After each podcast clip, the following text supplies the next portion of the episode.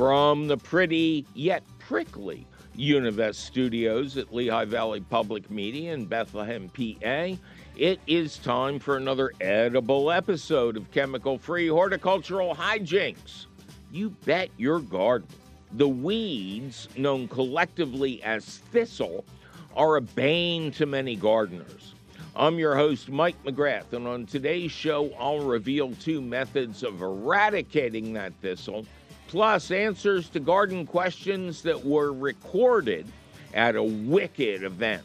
And maybe a few of your fabulous phone call questions, comments, tips, tricks, suggestions, and justifiably germane justifications. So keep your eyes and or ears right here, cats and kittens, because it's all coming up faster than your thistles right after this. Support for You Bet Your Garden is provided by the Espoma Company, offering a complete selection of natural organic plant foods and potting soils. More information about Espoma and the Espoma Natural Gardening Community can be found at espoma.com. Welcome to a very unusual episode of what is it? Something wicked this way? Co- no, you bet your garden from the Univest studios at Lehigh Valley Public Media. So, why do we have this Shakespeare quote that was used so brilliantly by Ray Bradbury when he wrote a book of the same name? Because today, all of our questions were asked earlier this season at the Wicked Plant Festival, which was held on the grounds just outside of PBS 39 and WLVR right here in Bethlehem, PA. So we thought we would save these wicked questions for Halloween, but we forgot. So now we're doing it kind of before Thanksgiving which I don't know about you guys, but when families get together, it's always a wicked time for me. So I will give out the phone number. You are welcome to call it 888 492 9444. But we will begin with one of the questions that was asked of me at this event.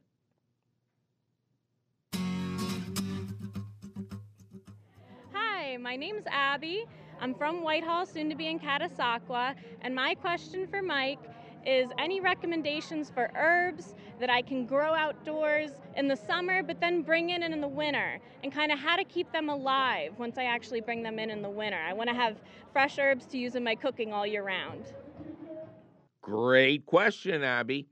Um, by the way, the two places she mentioned, Whitehall and Catasauqua, or Catty, as we call it up here, are both in Pennsylvania, as are, I believe, all of our questioners, because it was a local event. Now, um, if you are willing to provide the right indoor environment, there's very little in the herb family that you can't grow indoors. But I think timing is also going to be really important here. So let's say you plant your early season herbs in the ground in a raised bed, you know, whatever your landscape gives you to work with. I'm going to think those herbs are going to be viable through August. The benefit of starting your indoor herbs in August is the soil will be beautifully warm and they will sprout up very quickly. The quicker a seed sprouts, the longer a life the plant is going to have, the healthier it's going to be. So, around August, sometime in August, um, get a bunch of containers that have a good size and seed those with your herbs. Um, and you'll have had plenty of time to get seed. You don't need plants for this unless the herbs are only available uh, as starts. and then you want to go out, and anybody who's got starts of herbs left in August will pay you to take them away so they can get up the Thanksgiving and Christmas stuff. Have them ready in pots to bring inside.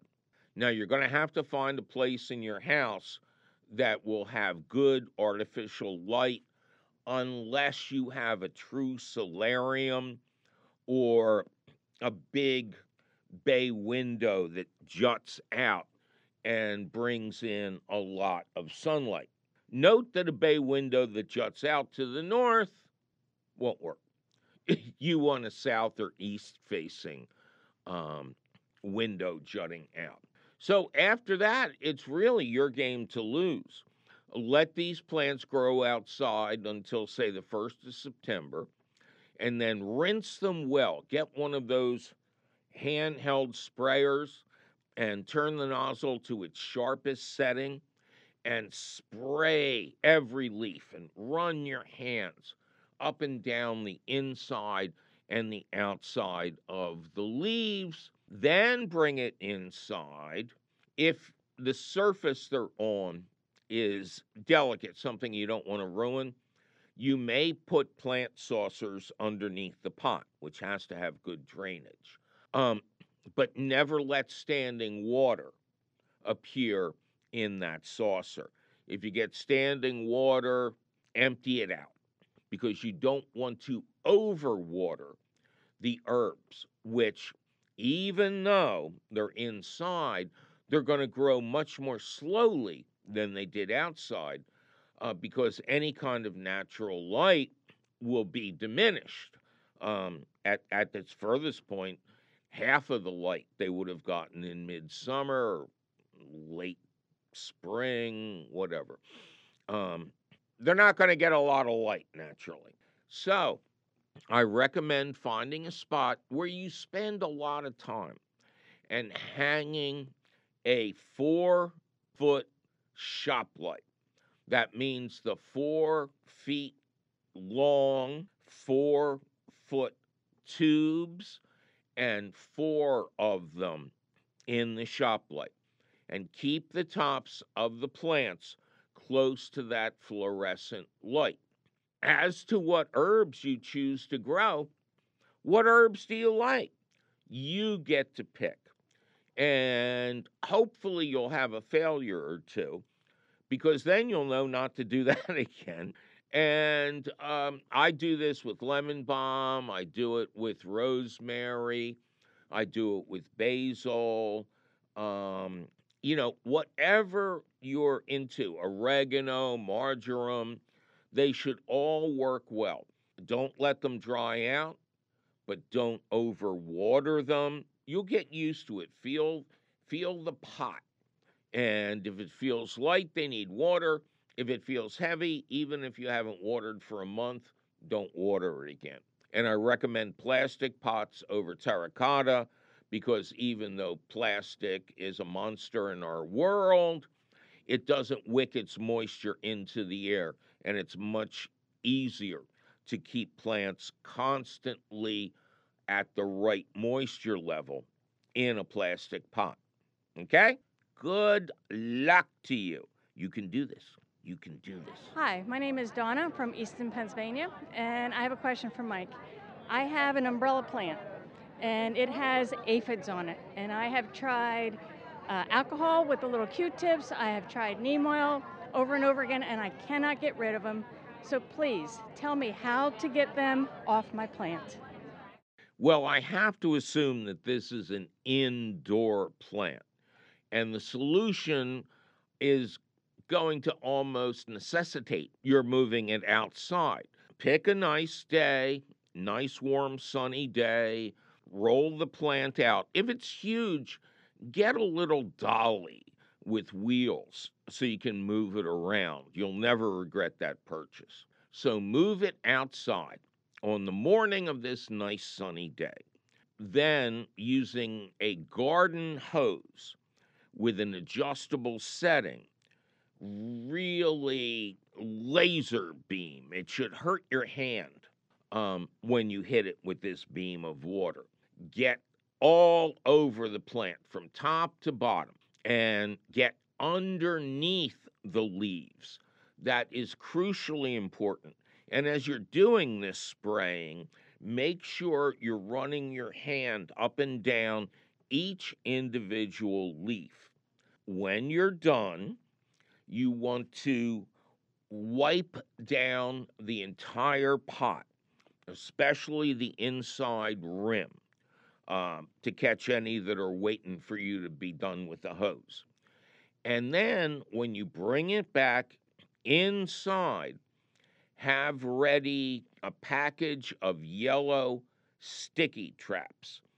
Aphids are attracted to the color yellow. When you have a yellowish card kind of thing, and it is uh, colored the exact right shade of yellow, which these things are, they've been tested. Um, surround the plants with them. And if you get a huge catch, that's the sign that you need to wait for another nice day. Take the plant outside, spray it again, trying to make sure you're really getting into all the crotches and the branches and the undersides. Wipe down that rim again and then bring it back inside and put in fresh sticky traps. Now, if you got like six traps circling the plant and you wind up with like two aphids on each, you are almost done to done. Um, make a note of how full or how empty the traps are. Check it weekly. If you see an outburst, then just replace the traps with fresh ones, and that will take care of any eggs that hatched. Don't take it out if it's cold. Um, don't leave it out for long periods of time in the winter, um, or you'll get leaf drop when you come back inside. You also don't want to feed this plant over the winter. That encourages aphid growth. So have a light hand with the water don't feed it. Invest in sticky trap factories, and all should be well. Okay? Boris, welcome to You Bet Your Garden. Thanks, Mike. How you doing today? I'm just Ducky, Boris. Ha ha ha! Ducky's happy. Um, how about you? I'm doing well in Arlington, Virginia. Just outside of Yeah. Washington, D.C. Correct. What can we do you for, sir?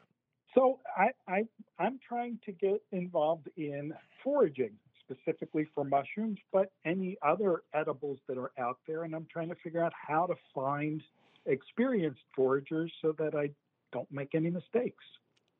Well, I'm going to uh, acknowledge that uh, I was given a heads up about this because it is very specific. It's not the kind of thing I would have off the top of my head. So I did a little research, and it seems like you're in Mushroom Central. Uh, the Hmm. first organization I will mention, I wrote it down on an index card, is the Mycological Association of Washington.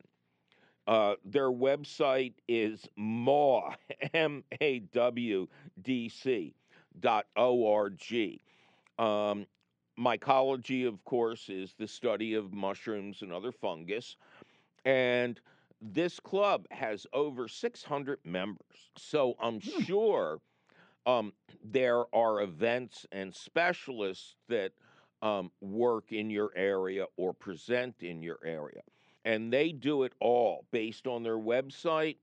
Um, they hold classes, they have lectures, um, they go out on forays where they don't pick anything. They just help newcomers identify mushrooms. And then they do full fledged foraging. Um, and it was interesting of me to note, interesting to me to note, that you can't forage in Rock Creek Park in DC. Uh, you Correct. know, they really want to leave the plants in there alone. They have as much stress as they need already being that close to Washington. Um, mm-hmm. One other thing that was mentioned in all the sites I found um, was be sure to wear tick proof clothing when you go out foraging. Mushroom hunters appear to be uh, prime meals for ticks. So if you you may have heard about me talk about a professionally made clothing that's in, impregnated with permethrin, which is a synthetic yes. form of a biological insecticide, actually arachnicide in this case. Um, and you can buy at hunting and fishing stores uh, sprays that you can treat your own clothing. And I tell you, anytime I remember my tick pants and my tick socks, I never come in with a tick. And that's just important to keep hammering into people at this time of year. Uh, ticks aren't going to go dormant until January, if we're lucky. So, and this is the time of year they want to get a good blood meal to get ready for the winter.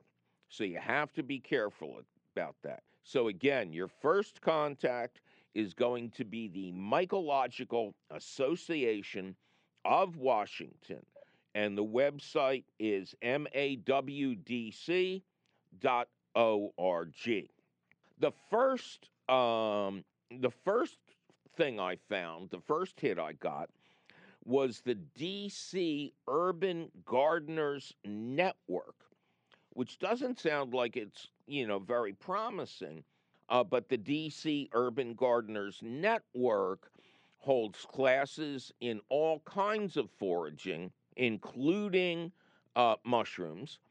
And, uh, you know, they would be a great contact to find maybe a smaller local group in your mm-hmm. area but it's the DC Urban Gardeners Network. And I want to go back to the Mycological Association because one thing they also do, which I think is critically important, is they teach you how to eat the mushrooms. Is this mushroom safe to eat raw or does it need to be cooked? What's the best way to cook it? How tasty can you make it be? So they're really doing nose to tail here.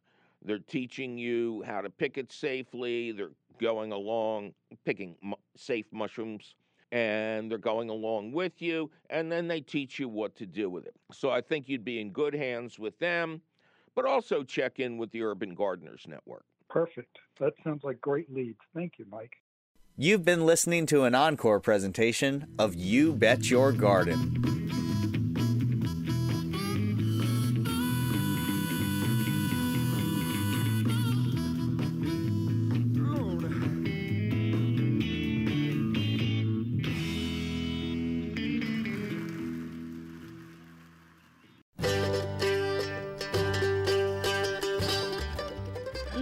Welcome back to an extremely unusual episode of You Bet Your Garden from the Univest studios at Lehigh Valley Public Media in Bethlehem, PA.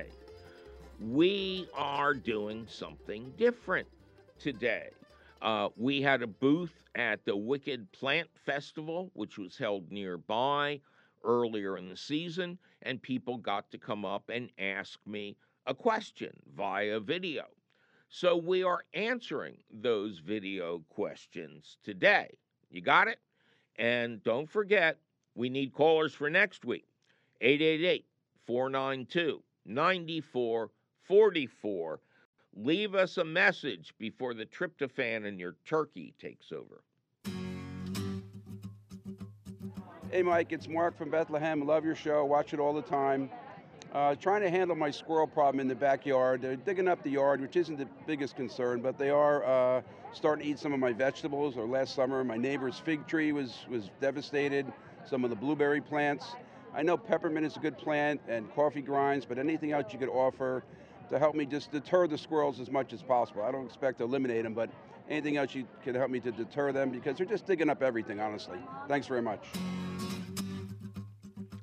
Ah, yes, evil squirrels, one of our favorite subjects. These long tailed servants of Satan have nothing to do most of the day, so they look towards the gardens of innocent people and say, How can we drive these wonderful humans insane? and they are very good at it. They're intelligent, they're acrobatic, and they run faster than a dog, a cat, or you chasing them with a broom in your underwear first thing in the morning. So, the first thing we do with squirrel problems do you have bird feeders out? If you do, you are telling the squirrels to come here. And when they get tired of the bird seed, they'll look around and go, hey, look at that tall plant with all those green and red globes on it. I wonder what the homeowner would say if we just took a bite out of each one. Everybody loves blueberries, uh, fig trees. Uh, come on, they probably originated with figs. So, first thing to do is don't have any seed feeders out. You want to feed the birds over the winter, use suet cakes in cages. If your neighbor is putting out seed, either buy them some suet cakes and ask them to turn over, or if they are feeding the squirrels, if they have been taken over by the enemy's mind rays, then uh, you're just going to have to call Lou the Shoe from Philadelphia, who takes care of those kind of problems. Um, loves to take people like that for a tour behind the Philadelphia airport and the in the marshes there, so they can see the fishes up close. What what's wrong with that? Anybody feeding squirrels in the area is making your life miserable. If you are feeding squirrels and or birds seed, you are making yourself miserable. So that's job number one.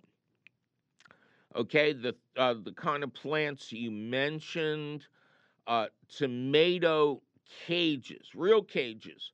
You get welded wire fencing. Uh, you cut it up into six foot long sections. You turn it into a circular thing, and then you cut some more of the fencing and put it on top with twist ties so they can't get down there. I mean, if any tomatoes hang out, the evil squirrels are going to get them. But you're going to keep most of your harvest intact. And when you need to harvest, just take off the twist ties, harvest your tomatoes, maybe use one of those grabber things like they used to before there were supermarkets, and uh, then twist tie it back in place. Um, for blueberries, uh, oh, oh, and by the way, I'm not sure what you meant by peppermint.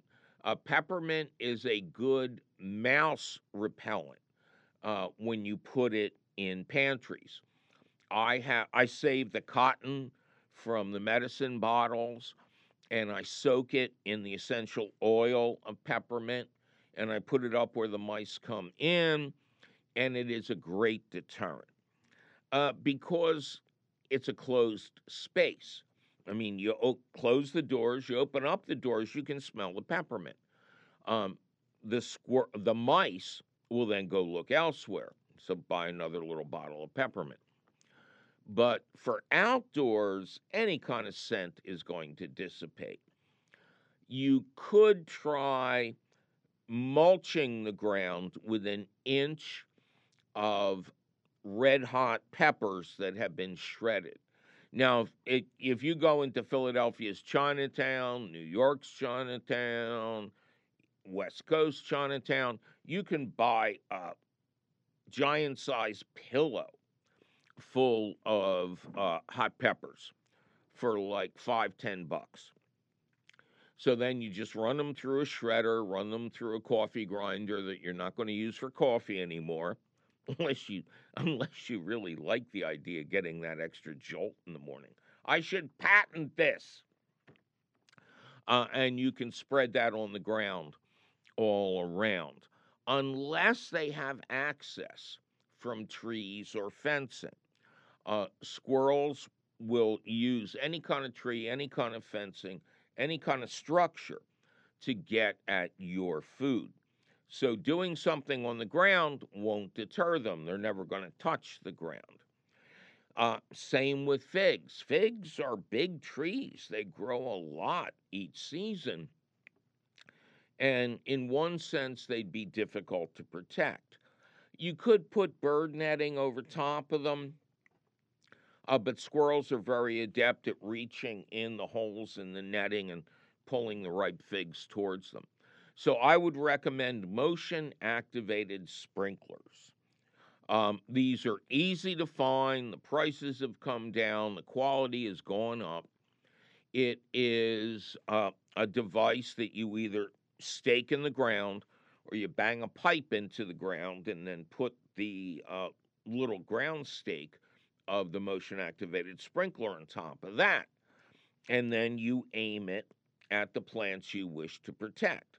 You may need more than one, but one you turn uh, you put batteries in them you set them up and as soon as something breaks the beam the machine will throw a cup of cold water at them in my experience this is something that squirrels can't get used to. Um, god forbid they turn it into a water park or something. I you know i i don't trust squirrels.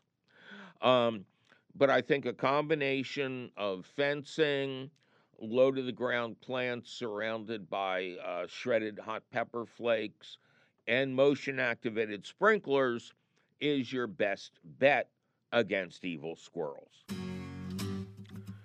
888 492 9444. I believe it's Laura. Take it away. Hi, Mike. We just bought some clematis from a nursery in Berks County and didn't notice the powdery mildew underneath the leaves. I want to return it, but before I do, can I treat it? Do you really get rid of powdery mildew on the plant and in the soil 100%? Well, when you buy a plant at a nursery and you get it home and discover that it's diseased, you don't treat it.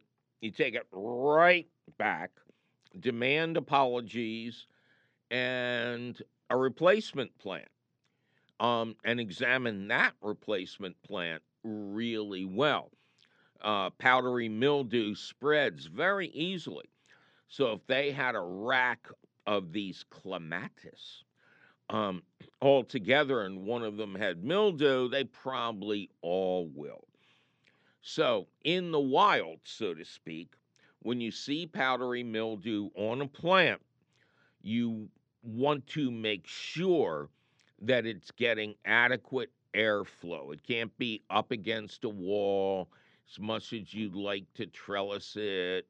Um, they need a lot of airflow, a lot of sun, and should not be watered overhead, especially in the evening. I know a lot of thunderstorms happen uh, just as we're having dinner.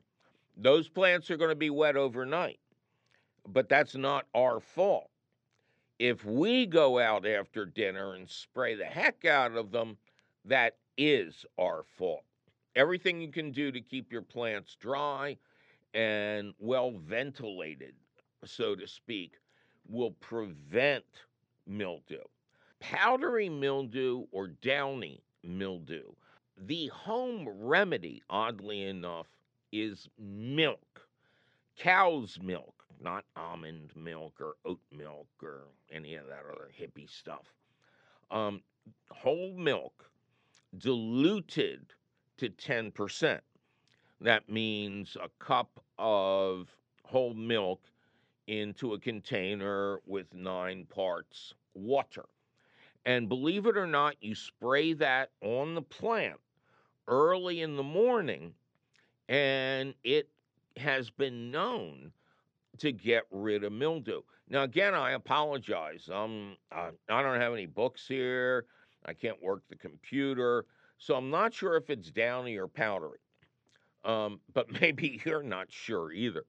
So look up the two diseases and if you have the one that is milk affected, apparently spraying milk on the plants is uh, better than any commercial fungicide. Also, if the leaves just look ragged and ugly, get them out of there, prune back any plants that are encroaching on the diseased plant, and practice good sanitation. Rake up any fallen leaves um, that lay on the surface. And if the disease is milk affected, sure, pour your extra milk uh, on the surface of the soil. Couldn't hurt. Laura, welcome to You Bet Your Garden. Thanks, Mike. How are you? I- I'm great. I'm calling from sunny Seattle, Washington. okay, so it is sunny right now. Yes, for the moment. it won't last long. Can you see the mountain? I can see the mountains. Yes, I face. We face the Olympics. Okay. All right. Well, uh, what can we do you for? Uh, my question is about uh, leaf vacuum mulchers. Mm-hmm. So I've been listening to your podcast for years, um, and you recommend them as a way to improve uh, the garden. And I bought one a few years ago, and every time I try to use it, uh, the leaves are always wet because, as you can imagine, we get a lot of moisture here, and Mhm. nothing ever really dries out in the fall, and it clogs all the time. And I'm I'm unplugging it and sticking my hand in, which doesn't feel like a good choice, uh, you know, with the blade and all. Um, so I'm wondering if there's a different alternative for those of us who live in uh, moister climates uh, that we can achieve the same effect. Well, Laura, at least you know enough to unplug it before you send your hand down into there. I have uh, I have an intern who helps with my garden, and she carries a variety of sticks in her back pocket to clear the tube. But it is it's a pain. Do you have a lawn? Uh, we do, yes, Okay. Do you have your own lawnmower? yes, Is it a bagging mower? it is. And do you treat your lawn with any kind of uh, insecticide or fertilizers? Nope, um, we don't. We don't put anything on it but the clippings, per your advice. Okay. So, my first suggestion is that you rake as many of your leaves onto the lawn as possible and then mow over them because obviously Okay. the lawnmower blades are going to be much sharper. And something we don't talk about enough on the show, you're really supposed to get your blades sharpened or replace the blades on your lawnmower every year. They will tear through um, your leaves. And the best um, part of this is now you've got a mixture of mostly shredded, dry leaves with a little bit of nitrogen rich lawn clippings mixed in. So that combination, combo, whoa, I'm inventing lots of new words today. oh, that combination just gets to me that combination makes perfect compost. The grass clippings heat things up, and the leaves just go with it. And especially in a climate like yours, you would get really good quality compost super fast. Bag it after that, For what? or or move it to the compost bin. Yeah. Yeah, you would have your bagging attachment on, you would empty it into your compost bin. Then, do you have a driveway? Uh, no, we do not. Okay. As I was going to say, if you did, you could rake some leaves over there and run them over with the lawnmower. But if you Oh, nope. Yeah, if you just we're we're on a hill, Mike. We- okay, We, have a lot of rocks. oh yeah, well then you better replace your lawnmower blade every year. So you can keep doing this. Um, the second time around, raise the height on your lawnmower so you're missing the grass but getting the leaves, and that can be your shredded leaf mulch for your gardens. ah, okay, genius. Yeah, well, Thank you, Mike. That's why I'm here. And the nice thing about this is you already got all the stuff. You don't have to go out and buy anything else. Okay. Should I give away then my leaf mulcher? No, Someone in a, um, a less wet climate? It's a plug-in. It's an electrical cord. It is, yes. See, uh, all of my stuff is rechargeable now. And when I'm out there shredding leaves, I just pray for the battery to drain so I can go inside and and get hot cocoa. but um, geez, I don't know. There may be a time when you want to use the blower attachment. You know, I wouldn't. Okay. I wouldn't get rid of it. Um, but I would tell it, it it's not loved much longer. It's uh, you know, it's it's not your favorite tool around the the yard and the landscape. I don't think I have to come up with anything else. I think the lawnmower is the perfect solution.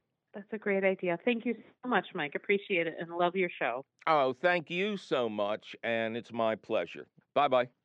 Have a good one. This is 91.3 FM, WLVR Bethlehem, WLVR.org.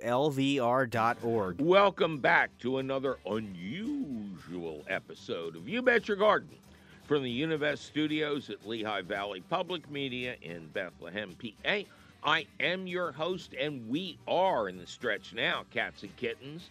After a couple more of your fabulous phone calls or videos recorded earlier this season at the Wicked Plant Festival, we'll get to the question of the week where we tackle thistle. Yes, we do. It's not as powerful as you think it is, and it might be tasty. So, hang around to hear all about that. Earlier in the season, right outside our headquarters here at the old blast furnaces of Bethlehem Steel, a wicked plant festival was held. I was unavailable, but they did a video booth where people could come and record questions to me, and we're getting around to answering them now. Isn't that amazing? Anyway, here is yet another question that was asked at that booth at the Wicked Plant Festival. Hi, I'm Adam. I'm from Tower City, Pennsylvania. My question for Mike is what kind of flowers and plants would be great to plant for the bee population? Any types of flowers, plants, and their type of care that's needed for them? Well, the basics here are flowering plants that are not wind pollinated. Uh, you may see bees come to the um, pollen stalks at the top of corn, but mostly they're looking for flowers that are typical, typically shaped, and have a scent. Now, what I would like to do with this is encourage you to attract native bees. So, in this case, that means go nuts with native plants. The showier the flower, the more bees and other pollinators it will attract. The more scented the flower, the more bees and pollinators it will attract. Now, here's a secret for you all the walrus was Paul. White flowers in profusion, that is a bank of white flowers all together, um, are the favorite color for bees. I can't explain it. All I can do is quote the research. But plants with white flowers are visited more often than the other colors. Okay? Now, if you want to, you know, diversify and, you know, not have a white landscape, um, I'm stretching my brain now. You may hear the popping sounds. I believe blue and various off shades of blue, in which I'll include purple, um, are next in line, as are plants with yellow flowers. These are the three color groups that pollinators are most attracted to. And, you know, I also have to add in every plant catalog, whether you order from that company or not, they will have pollinator gardens. So you can cheat and just pick your plants from there. And again, kids, Uncle Mike always wants to remind you that cheaters always win. So, you know, you'll find a, a, a good selection of named plants in there. But you're you're you know, for the bang for the buck, you're going yellow, you're going white, you're going blue and blue into purple. Um, oddly enough, and to many gardeners' dismay, um, uh, bees are not attracted to red flowers. I don't know why. It might have something to do with the system that their eyes have in there. Uh, but red flowers are the least attractive to bees. They're also the most attractive to most of us. Um, but that's the way nature works, isn't it? Um, I will add, we also have had great results with sunflowers. There's something about sunflowers that attract all types of pollinators. And then at the end of the run, you get sunflower seeds, whether the tiny seeds that come from ornamental sunflowers or the big oil seeds that come from the true gigantic Russian sunflower um, whose head turns to face the sun every day. But I mean, that's it. Uh, grow a lot of herbs, have something in flower all season long. Don't use pesticides and um, start counting. Start numbering the varieties of bees and don't just jot down Wednesday bumblebee. Take a good look at that bumblebee. You may get 50 different types visiting your garden. And then you'll have an idea of what flowers attract the most pollinators in your personal garden.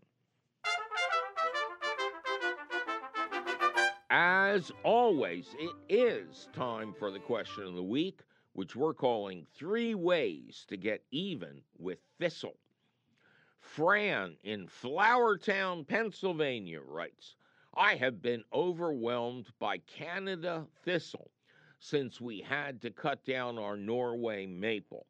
I tried removing the thistle by cutting it at the base, but this summer's hot weather really got to me and I couldn't complete the job.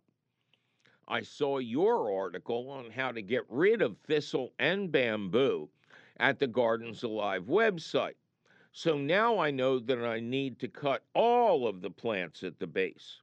You also suggested using a 20% acidity grain based vinegar as a natural herbicide.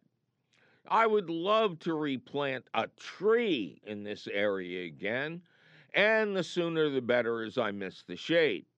I also have thistle popping up in the front of the house. I dug around the thistle and cut it below the soil level, covered it with a piece of black plastic, and covered the plastic with dirt. It returned in the same spot. It is a horrid weed.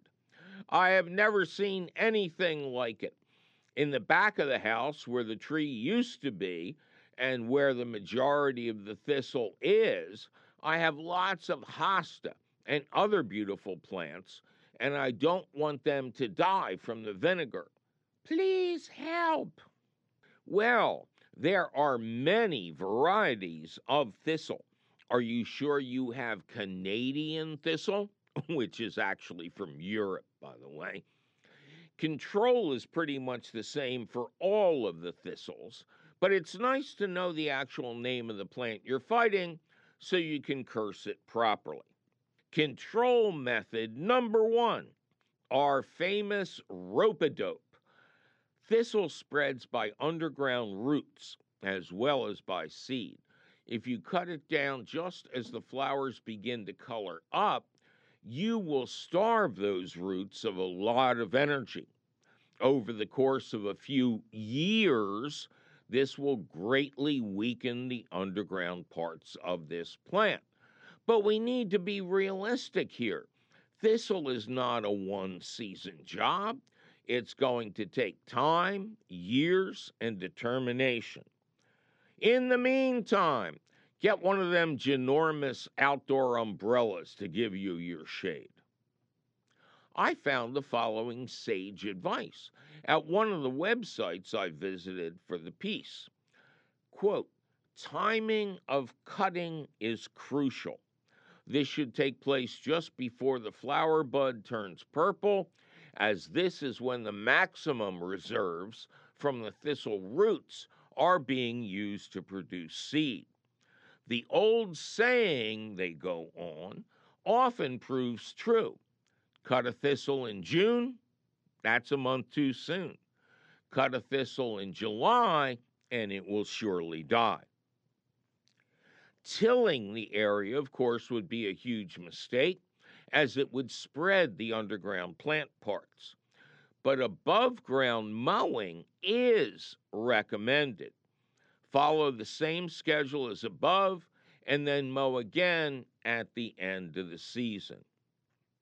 Control method number two vinegar, just like she said.